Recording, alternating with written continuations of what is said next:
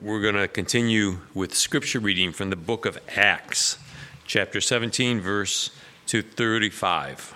And it's reading out of the ESV. You want to stand?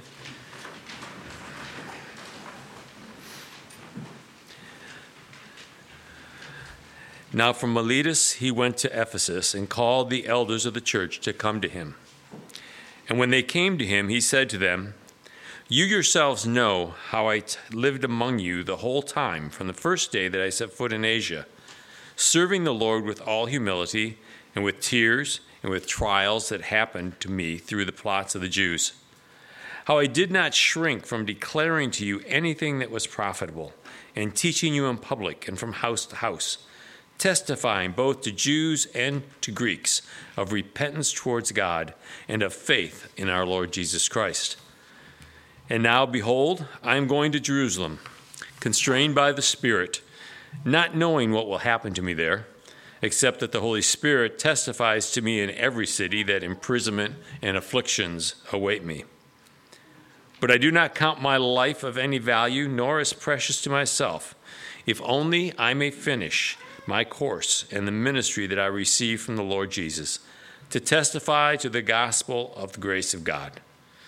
And now, behold, I know that none of you among whom I have gone about proclaiming the kingdom will see my face again. Therefore, I testify to you this day that I am innocent of the blood of all. For I did not shrink from declaring to you the whole counsel of God.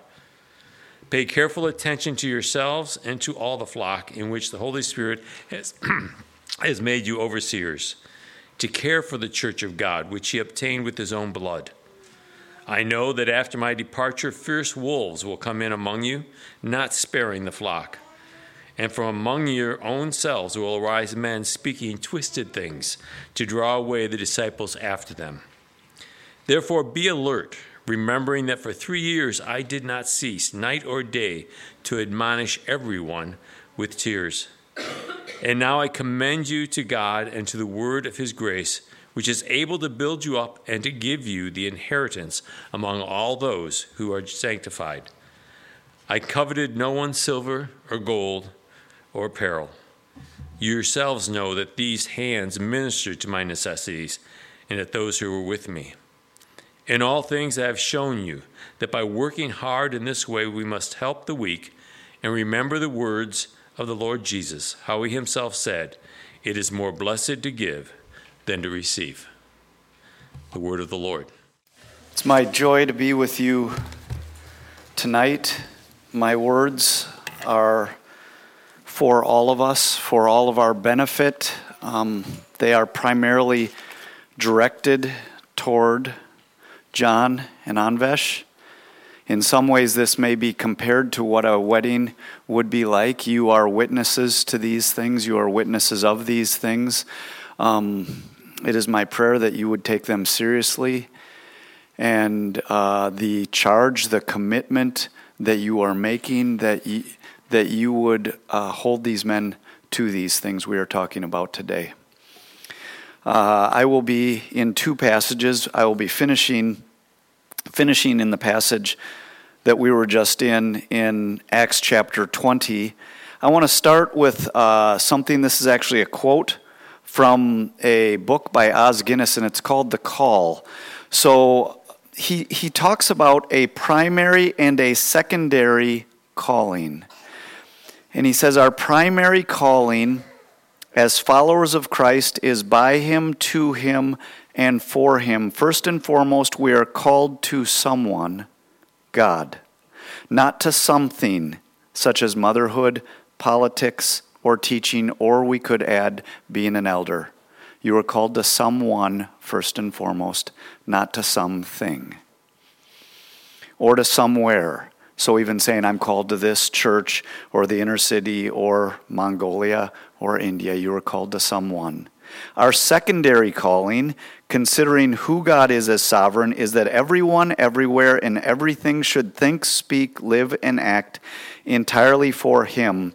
We can therefore properly say, as a matter of secondary calling, that we are called to homemaking or to the practice of law or to art history But these and other things are always the secondary, never the primary calling.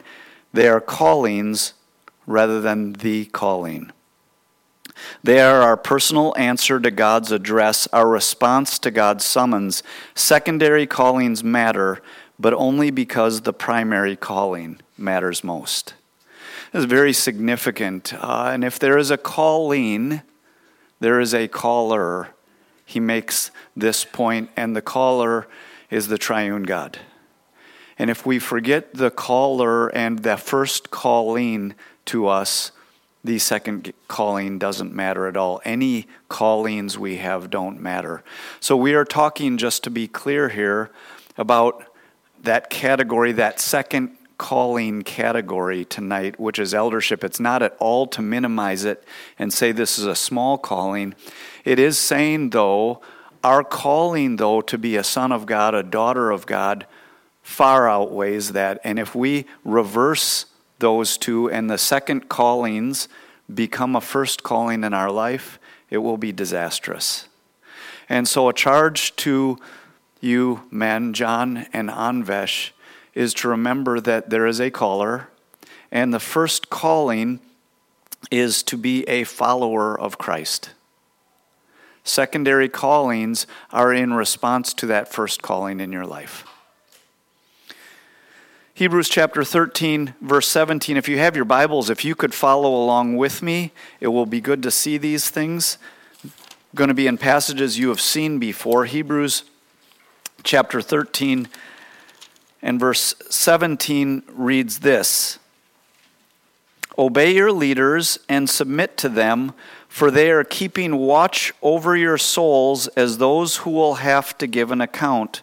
Let them do this with joy and not with groaning, for that would be of no advantage to you. So, in the context of Hebrews, in our context tonight, as we are speaking about elders, this would be the leaders we're talking about. This is not a charge to you as people, but it is something you do need to obey. Is tonight we are ordaining elders, and when it says that they are watching over your souls, the idea is over seeing, watching over, your soul is the most precious possession that you have. And it, isn't it God's good graciousness that the most precious thing that you have, God would say, I will gift the church with people whose responsibility it will be to watch over that. So to resist that and say, I don't want that, I don't need that, it says it will be of no advantage to you. But something in this text, since I'm speaking to you men primarily, is this. It says here, let them do this with joy and not with groaning, meaning you need to do it either way. So if the people let you do your job with joy, it's grace, and you can thank God for those moments. And I am praying that there will be many moments of joy like that. But if it's groaning to your soul and the people create great hardship for you, you still have to do your job. And so, a charge to you is this you are not permitted to leave your post simply because it's a post that has come with great groaning and the people have not made your job easy. You have to do it either way. It's one of the very difficult things about this calling, this secondary calling that we have. It says that you will have to give an account before the Lord. So, part of this calling is constantly remembering I am going to have to answer for how I live and how I respond and what I do in this. I want to move now in the towards the front of the New Testament to the book of 1 Timothy. 1 Timothy chapter 3, we read that the saying is trustworthy. If anyone aspires to the office of overseer, he desires a noble task. Overseer, someone to watch over your soul. Again, someone can say, I don't want anybody watching over me as if it's a micromanager. That's not the picture at all. It's someone who's guarding your soul, watching it so that you will be preserved and that you will make it sound and whole and healthy, and anyone in their right mind would say, I want that, I desperately need that. And it says if somebody wants this, it's a noble task. Therefore, an overseer must be above reproach. And then it lists a group of things. I just want to mention that the, the Greek verb forms here are in the present tense, and here's the idea being presented is that this verb tense form is primarily not about time, it's about point of view, it's viewpoint. And, and the analogy uh, people use in describing it is like a parade passing in front of you. You're not watching the front of the parade, you're not watching the end of the parade, you're watching what's passing right in front of you. So, saying an overseer must be these things, it doesn't mean he never was something else, like he was born perfect. That's not what it's talking about. So it's not saying he can never have lost its temper. It means when I'm looking at an overseer, the parade passing from me, this is what I see, and I would describe the person like this. I might th- describe their past in a very different way, but this is the parade I see passing in front of me. So I want to talk about two things. One is what is an overseer? The second thing is what does an overseer do? First Timothy is primarily saying this is an overseer. So, at its core, these are the components that make up an overseer, qualities built into one. It doesn't say necessarily what they do, though. So, it's almost like a tool, and you could say, What is this tool? It's a, take your pick, it's a chainsaw. Here's the chain, here's the, and you go on and on, the carburetor. What does it do? That's a different thing, and we're going to talk about that next. So, what is it? Well, the parade passing in front of me, the life that I can see coming in front of me, I trust that as a church, you've taken this job seriously and you've examined the lives of the men here, and you'd said these are these things here, because if they're not these things, they shouldn't be filling this role. For myself, I'm doing this in good faith tonight. I would not be doing this if I didn't believe John and I didn't believe Anvesh that you meet these standards. The parade walking in front of me of your lives is what's being described here. The elders would not have said this should happen here if this wasn't a reality. I am trusting and I believe it's true that you as a church would affirm these same things that this is a reality. This is what we're seeing. So, just to remind us, it says, an overseer must be above reproach, the husband of one wife, sober minded, self controlled, respectable, hospitable, able to teach, not a drunkard, not violent but gentle, not quarrelsome, not a lover of money. He must manage his own household well, with all dignity, keeping his children submissive. For if someone does not know how to manage his own household, how will he care for God's church? He must not be a recent convert, or he may become puffed up with conceit and fall in the, into the condemnation of the devil. There's actually two parts here. The first part is basically the people who know this person well, what they see.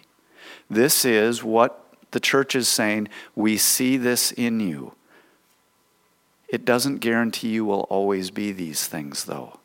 So later on in Acts, when we read, Watch your lives and your doctrine closely, one of the words today is these things that currently people are saying you are. You need to stay these things. And what that means is you also need overseers in your life. You are not, because of today, somehow vaulted in a category that you can't sin and that you couldn't be these things that uh, the, the number of people who've had a tragedy because what they were is not what they are anymore, the list is goes on forever. So remembering your first calling as a son of God, being quick to repent when you do sin, watching your life and doctrine, these are the things that make you what you are, but remember that. My life is basically a parade in front of me. But it's not just people who know me well, because it goes on and says, Moreover, he must be well thought of by outsiders, so that he may not fall into disgrace, into a snare of the devil. Not just people who know you really well, but people who don't know you, they need to think well of you. Not meaning they will love the gospel you preach, not meaning they might not slander your name, but it means that your life must be above reproach. So, not only are we talking about tonight then behavior within the church community, we are talking about behavior outside of the church community.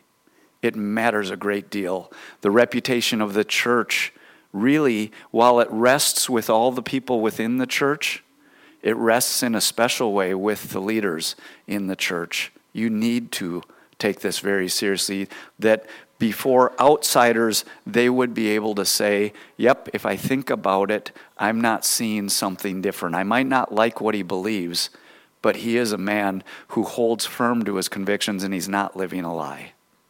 So that's what an elder is at the, the pieces that make an elder an elder. And even though we talked about it in Hebrews of what an elder does, we haven't really dove into it like what we just heard in the scripture.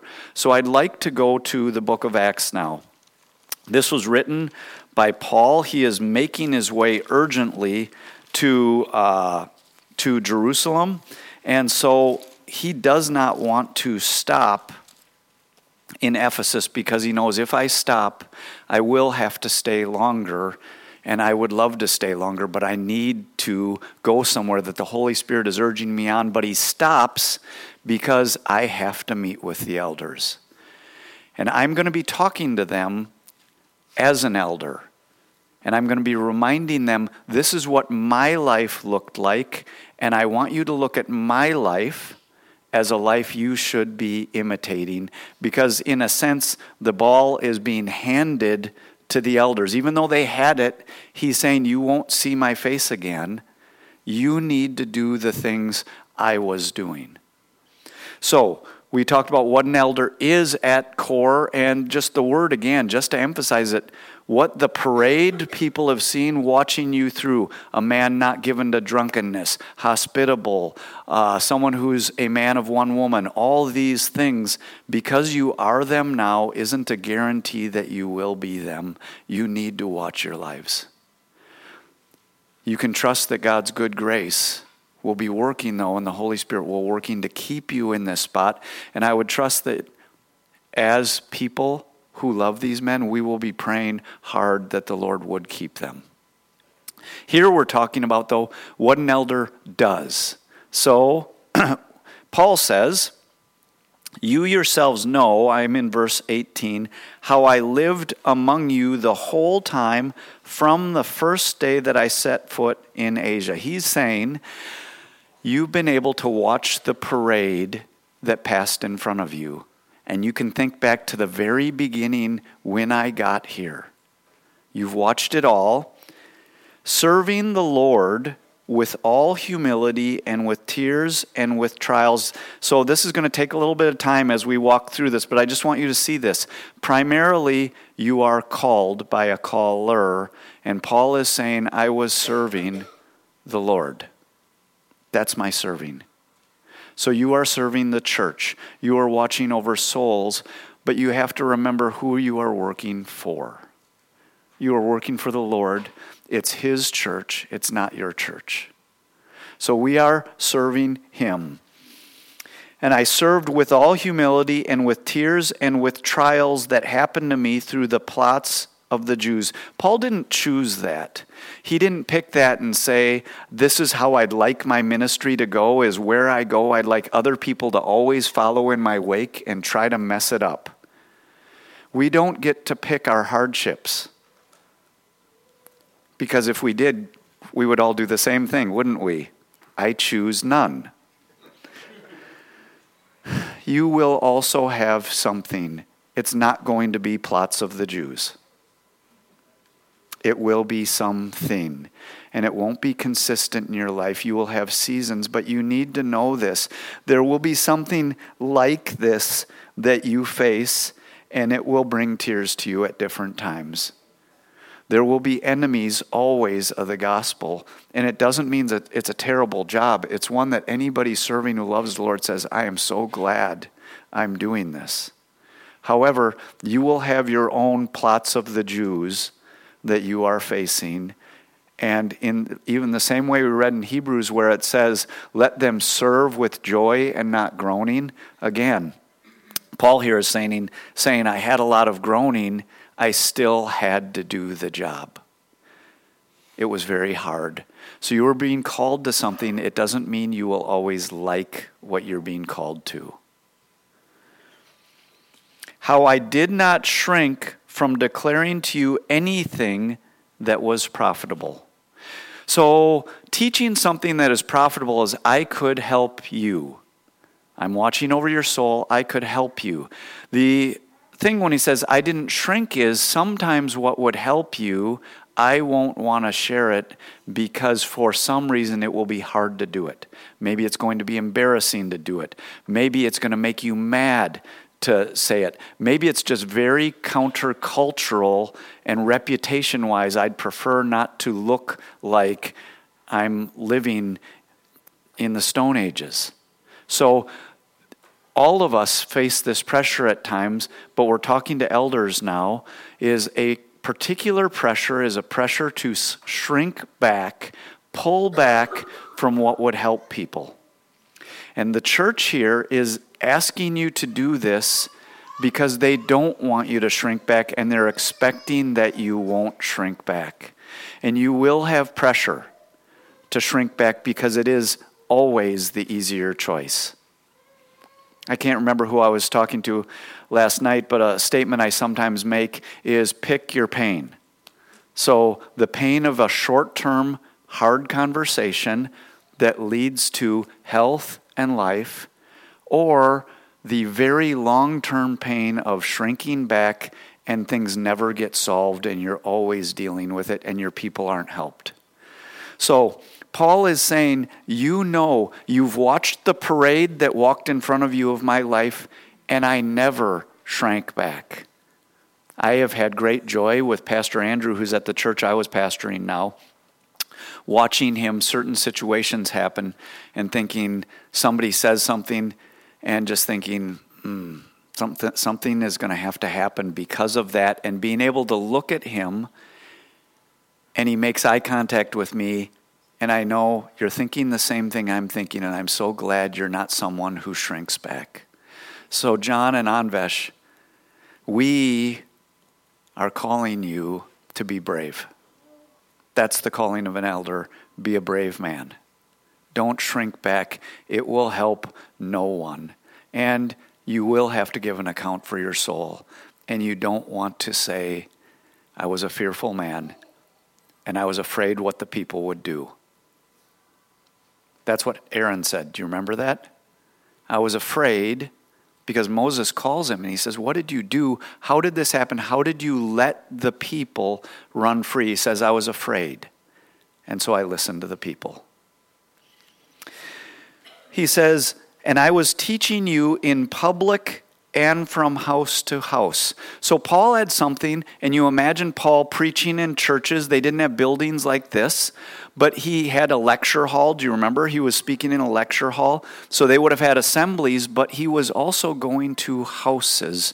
So your ministry doesn't stop here, it happens everywhere with the people. And the idea you can imagine is saying, I need to get to the houses of the people. I need to go visit people, spend time with them. So, again, we talked about what an elder is, just that core makeup of them. What do they do? Well, they do ministry when the church is gathered, but they do ministry when the church is not gathered, and they go to the people and they find them and they get into their life. And so you are being called to do that. And I trust, knowing you both, you will do that well. And trust, knowing your wives, they will celebrate and find joy in that. It says, testifying both to Jews and to Greeks of repentance towards God and of faith in our Lord Jesus Christ. What are we about ultimately? Well, it doesn't matter the cultural situation. Um, one of the joys of this church is you have many, you are diverse racially. which is a picture of the kingdom of God as a whole. Paul is saying, You saw it, and I was working with all people, not making distinctions, but I had one message. No matter who I went to, repentance in God and faith in our Lord Jesus Christ. That's what I proclaimed. And then he talks about his own calling and what the Holy Spirit, again, as a secondary calling in his life, because he's called first as a son of God. He says, The Holy Spirit's moving me on to Jerusalem, and I have to go. Because I, am sure the people in Ephesus, as they're hearing this, they're thinking, Why don't you just stay? That would help us all out. Keep going from house to house. Keep doing the hard conversations. We'll do the easy ones. And Paul says, I have to go. It's always the way in the church, isn't it? You talked about Ray and how much he's meant here and said he's not able to be here today because of health reasons. For all of us, there comes a point where we say, I'm older and I, not, I, I don't do what I used to do. So younger people need to come in who are willing to do what the older people did and imitate them. So Paul is moving forward here. And he says, he says, I do know this. In every city, the Holy Spirit testifies to me that imprisonment and afflictions await me, but I do not account my life of any value, nor as precious to myself, if only I may finish my course and the ministry that I received from the Lord Jesus Christ to testify to the gospel of the grace of God. That's the exact same calling you've received. It doesn't mean you'll be the one necessarily preaching every Sunday, but our lives are to be a testimony of the gospel, of the grace of God. That's what it's about. So, our goal ultimately isn't to build the church and have a large church. Sometimes faithfulness means things actually go the opposite direction. Say, that's a hard calling. We don't pick the seasons we live in. You always have to testify to the gospel of the grace of God. He says, Now I know that none of you among whom I've gone about proclaiming the kingdom will see my face again. You're not going to see me again. I'm leaving you with a deposit, and I'm trusting the deposit that you have will be working in your life, and the Holy Spirit will be working I love what he did. He said, I testified to the gospel of the grace of God. And then the next line back, or further, he says, testifying to the kingdom. We're calling people into a kingdom that has a king, and it's a great kingdom. But remembering, we are not trying to be fit into this world. We live in another kingdom. And to be proclaiming what is life in that kingdom, but to be modeling that. What does it look like for a son of God to work, to raise children, to be married, a son of the kingdom? What does that look like? He says, Therefore, I testify to you this day that I am innocent of the blood of all of you. That is something every one who stands as an elder hopefully would be able to say, it's not true of all elders, though. It really isn't. And there are times where we will miss it. But Paul is able to say, I discharged my duties well. And if there's something in your life that you're going to be held to account for, it's not because I shrank back in my job description. I did my job. So, John and Anvesh, you need to do your job because you are men, like Hebrews 13 said, who will have to give an account. And that's not a bad thing. We don't serve a cruel taskmaster, but a calling, a calling from him. He equips so that the called ones can actually do the job and find joy in it, like the ones with the talent who can say, Master, you gave me five. Look what happened we got five more. I discharged my duties. I'm innocent of the blood of this. Look what happened. I was faithful in what you called me to. Paul says, I'm innocent. I'm not guilty. Don't be guilty. You're being called not to something that we think, boy, they're going to fail. Something that we're watching as we watch the parade of your life, we've said, they're going to make it. We're praying that they're making it, but that's not a guarantee. You have to persevere in these things. Now, notice what he says again. Why am I innocent? For I did not shrink from declaring to you the whole counsel of God. He's done that twice now. What it seems to indicate is that there's a tendency among all humans, but certainly among elders, to shrink back and to be afraid. So he said it twice now, so we will emphasize it one more time. Don't be afraid. You will be pushed to be afraid. And I would encourage you at those moments when you know the right thing to do, but you don't want to do it, to call somebody up who's gone before you who hasn't been afraid and say, Can I call you? Can I talk to you for a little bit? I can't tell you the number of times I called Ned Berube and said, Can I just talk to you for a little bit? And I was telling Jason earlier today, one of the most deeply encouraging things to me was hearing from somebody else, yep, he would usually chuckle when I told him the situation. He wasn't laughing because it was funny, he was laughing because, oh, I've seen that before. And he would say, I've had that about six times. And then he might say something like this None of the times it went well. And you think, how is that encouraging? That sounds super discouraging to hear that. What was encouraging is this I'm talking to someone that I love that loves me, and he's made it, and his last words were, Go get him. You think, okay, and it might go really bad, but I have to do it because I know the right thing, and God is watching me, and He called me to the job. Therefore, I did not shrink back. The whole church is asking you to be brave.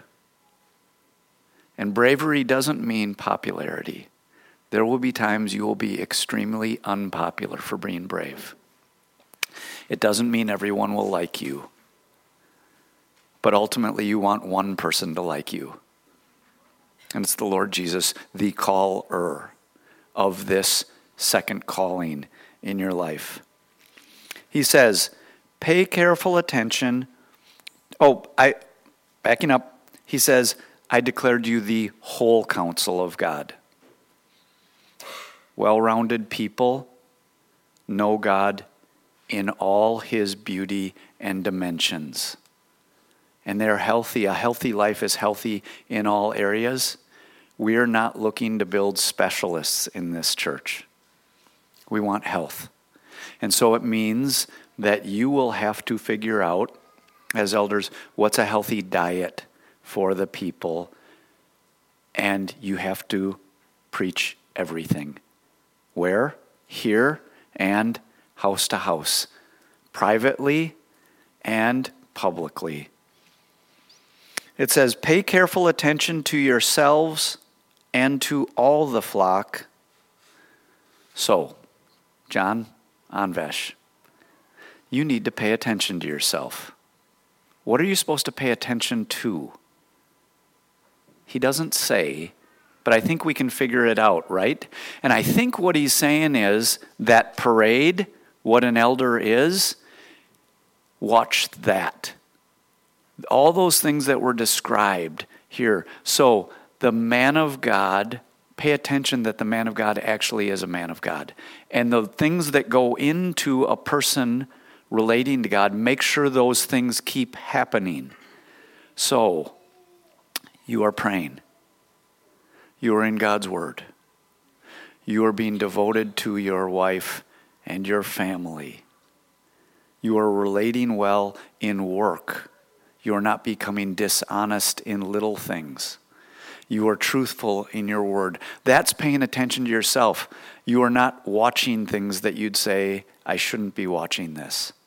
You're not starting to become a dabbler in things that are a waste of time. You're saying, No, my time is precious. It's a gift from God. So, watching yourself, He doesn't limit it to one thing, like watch your theology as if theology is separated from life. It's pay attention to yourself. You are in this sense, that sounds really weird, your first ministry field. Your mission field, John, your first mission field is you. Make sure it's thoroughly evangelized, thoroughly Christian. Anvesh, your first mission field is you. Make sure you have evangelized yourself and that you are thoroughly Christian in it. He says, pay a careful attention to yourself, but not just you. There's a people here, all the flock. So, you have a whole people that you are overseeing, watching, not to tell them what to do, but to help them with what they are. The same way you're paying careful attention yourself, to pay careful attention to a friend and say, It seems like this is a tendency that's not going well. Can we talk about that? And if you say, I don't want to do that, I don't want to talk to them about that, remember, I didn't shrink back from anything that would be profitable. He says here, I know. Oh, by the way, he just emphasized to care for the church of God. This is not your church. He says, which he obtained with his own blood. The purchase price was our Savior's blood. It's worthy of our best then.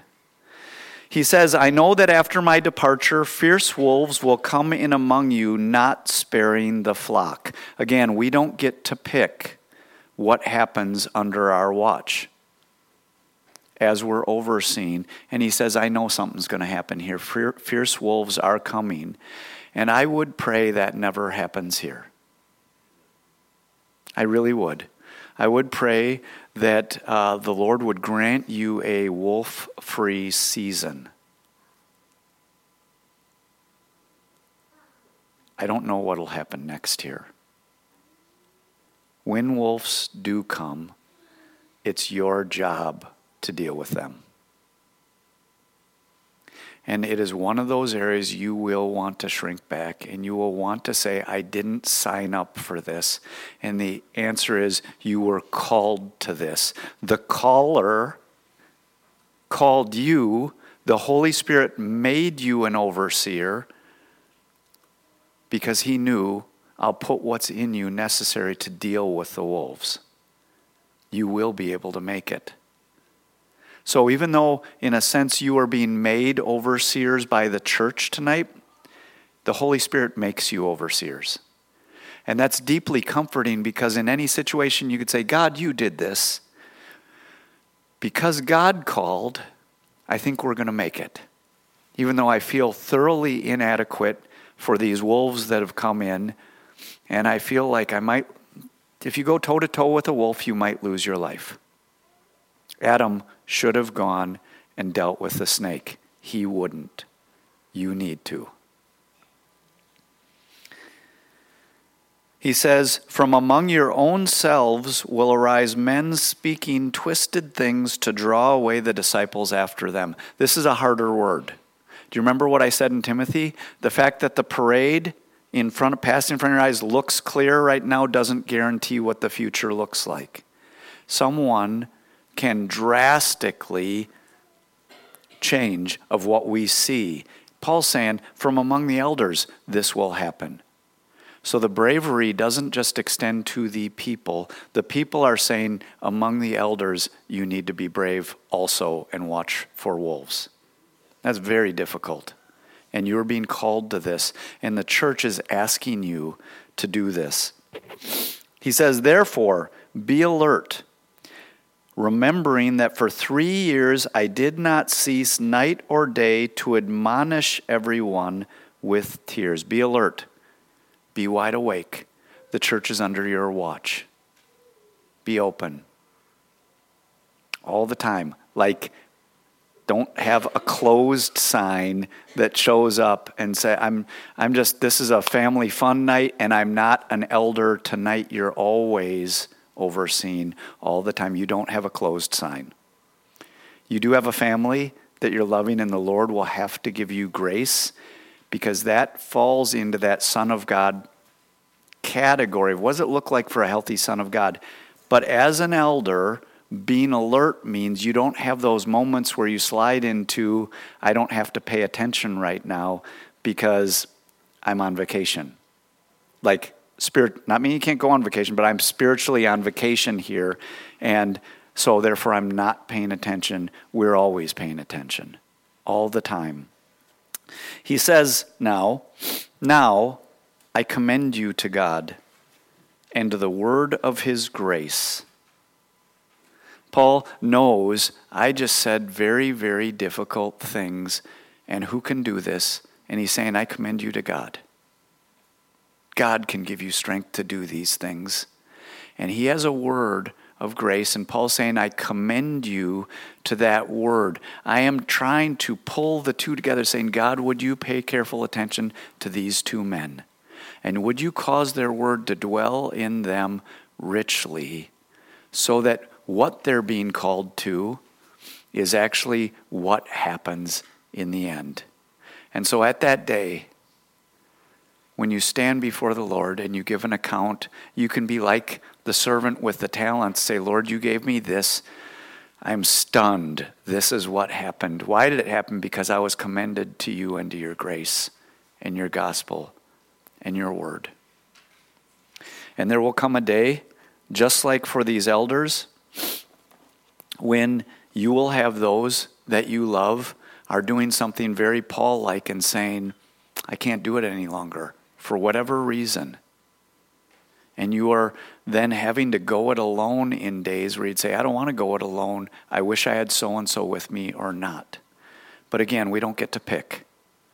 You've been called to this time, this season, this place, and you're being charged to do it as a son of God who's been called to this task. So let's pray together.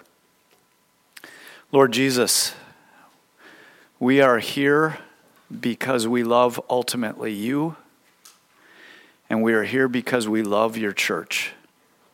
And we want to declare to you that we take the church seriously, we take your name seriously, and we want, Lord, you to help these two men be overseers parts that are missing in their life that maybe because of lack of experience, Lord, would you pour grace into them and let them be more than they are? We pray that you would help them. We pray that you would give them bravery, that they would not be weak, that they would not shrink back. I pray that you would give them wisdom that goes way beyond the things that have been put into them even up to this day. Give them stature and standing, the things that were said of John the Baptist. The things that were said of you, Lord Jesus, is that uh, you grew in grace and knowledge and favor with people and with God. We're asking that John and Anvesh would grow in favor with people. And we're asking that they would grow in favor with you. Would you smile on them and be gracious unto them? Would you lift up the light of your countenance on them, Lord? Would you fill them with your Holy Spirit? I pray that you would help them as they work with the church publicly. Help them know how to do that. I pray that you would show them things that they're good at and things that other elders are good at and where they don't need to take a lead in. Show them where to take a lead and where not to take a lead. Lord, I ask you to give them favor house to house. I pray that they would know how to counsel and how to lead and how to watch over souls. Father, we ask you to protect them from the evil one. I pray you protect their own self, you would protect their marriages, you'd protect them in their work and their studies. Please keep them from evil, warn them well ahead of time. I pray that you would put brothers and sisters in their life who would admonish them and you would put a spirit in them that would listen quickly when they need to turn and they need to repent. Father, thank you that this day is here. We thank you for these two men. We thank you that you are giving a gift to your church. We want to receive this gift, and we are asking you to do more than we could ask or imagine with them. And we say these things, we pray these things in faith. In Christ's name, amen.